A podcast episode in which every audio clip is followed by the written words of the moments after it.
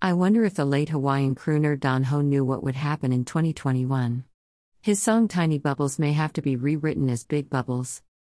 Bloomberg, a sudden swoon in bond yields has put the stock market reflation trade at risk of an early death. For all the ink spilled over the phenomenon, its list of lifetime achievements is short. Yes, the rally that lifted banks and energy companies made headlines, buttressed hopes among value investors, and was the basis for thousands of pages of Wall Street research. But its impact on the market's overall contour has been slight, barely a blip when viewed on more than a monthly scale. Consider its impact on the FONG block's hegemony, or lack thereof. Rather than loosen the grip of Facebook Incorporated, Amazon.com, Apple Incorporated, Microsoft Corporation and Alphabet Incorporated, reflation has been but a dent in their dominance of the S&P 500. As demonstrated again this week, the fate of those five firms is apt to matter more for the larger universe of index investors than all the reopening stocks combined. The S&P tech concentration has come down a bit since last summer, but if the FONG names are doing well, the market is doing well, said Ross Mayfield, investment strategy analyst at Baird.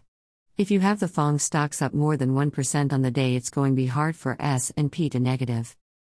After beating the S&P 500 for a seventh time in in 8 weeks, tech stocks are resurrecting their leadership, offsetting losses elsewhere.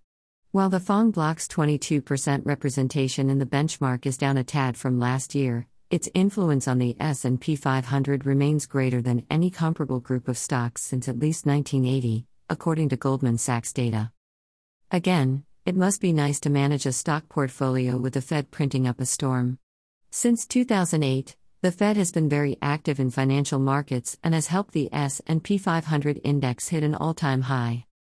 And the Shiller CAPE, cyclically adjusted price earnings, ratio is at an all time high except for the dot dot com bubble of 2000. Now that the federal government sees the new coronavirus Delta as a potential new planet killer, the Federal Reserve won't be going anywhere soon. So monetary stimulus will keep on going. We may be getting big bubbles instead of Don Ho's tiny bubbles.